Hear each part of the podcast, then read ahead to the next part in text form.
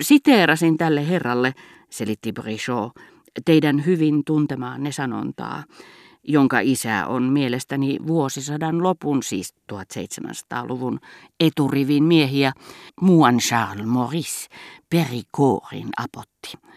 Hän aloitti uransa lupaavasti, hänestä oli tulossa hyvä lehtimies, mutta hän joutui huonoille teille, toisin sanoen hänestä tuli ministeri. Elämällä on koettelemuksensa.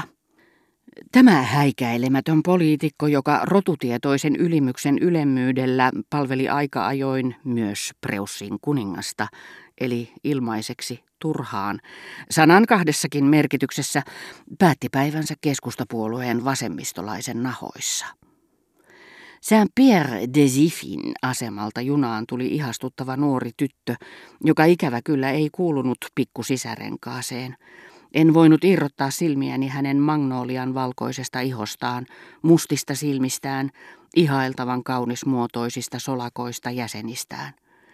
Hetken kuluttua hän halusi avata ikkunan, sillä vaunussa oli kuuman puoleista, ja päästäkseen kysymästä lupaa kaikilta, hän valitsi minut, jolla yksin ei ollut takkia, ja kysäisi raikkaalla, nauravalla äänellä, ei kai ilma häiritse teitä.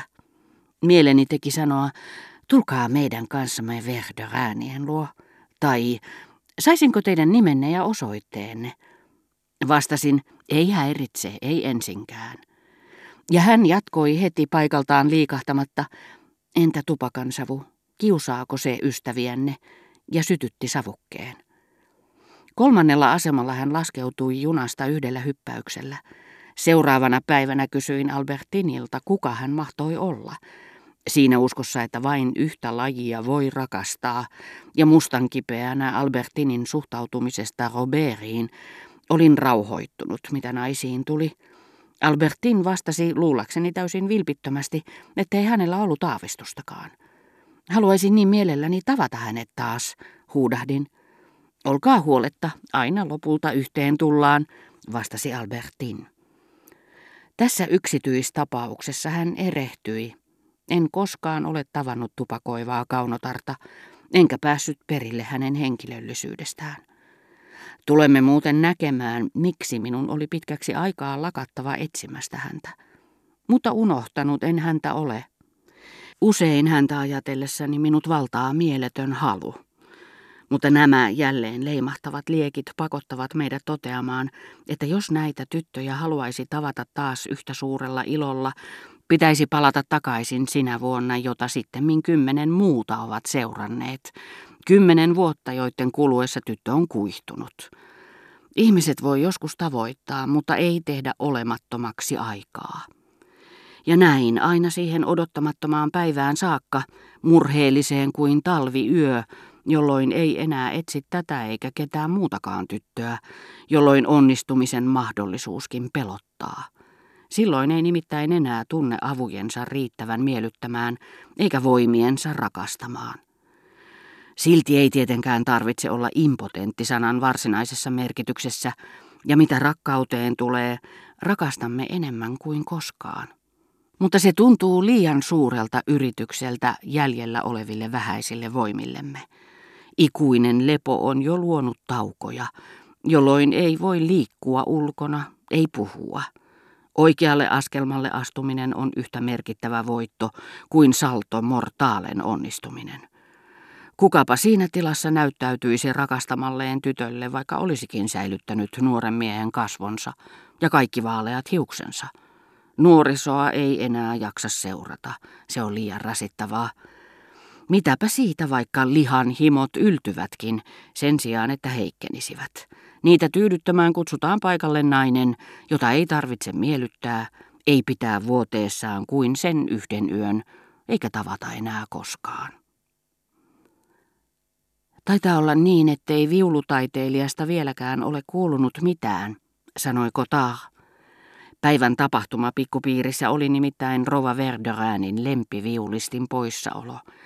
Taiteilija suoritti asevelvollisuuttaan Doncierin lähellä ja kävi kolmasti viikossa Raspelierissä, kun hänellä oli oikeus iltalomaan.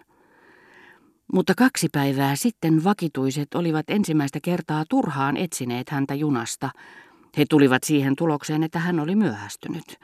Mutta vaikka rouva Verderin oli lähettänyt vaunut seuraavalle ja vihdoin viimeiselle junalle, ne olivat palanneet tyhjin toimin.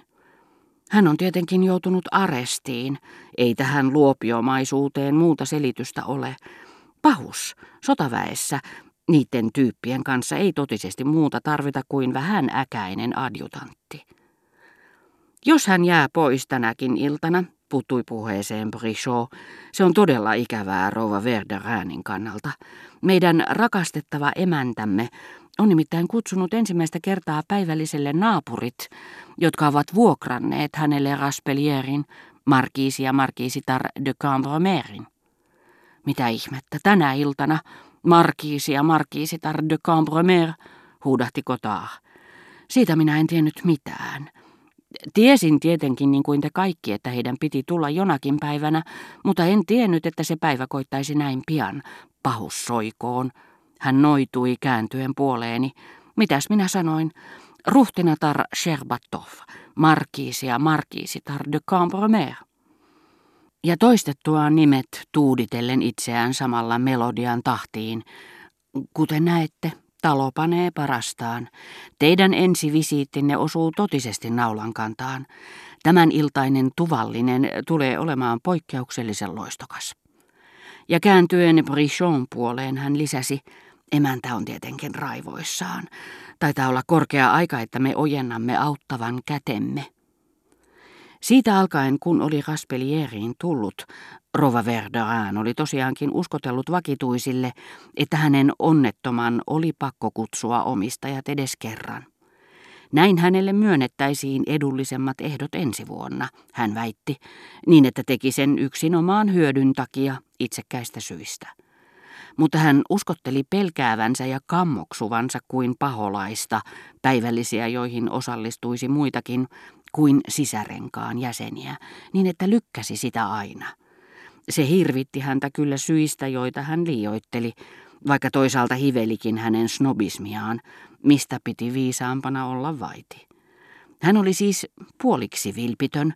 Hänestä pikkupiiri oli ainutlaatuinen koko maailmassa, yhteisö, jollaisia muodostamaan tarvitaan monta vuosisataa, niin että hän vapisi kuvitellessaan sen keskuudessa näitä ihmisiä, täysin tietämättömiä mitä tetralogiaan ja mestarilaulajiin tuli, maasehutulaisia, jotka eivät osaisi hoitaa osuuttaan yleisen keskustelun konsertissa, mutta saattaisivat hyvinkin Rova Verderäänin luokse tullessaan turmella läsnäolollaan yhden hänen kuuluista keskiviikoistaan verrattoman taideteoksen, hauraan kuin hienoin venetsialainen lasi, jonka pelkkä riitasointu särkee. Kaiken kukkuraksi he ovat tietenkin kiihkokansallisia, ja juttua vastaan, oli herra Verdoran sanonut. No se nyt on minusta yhdentekevää.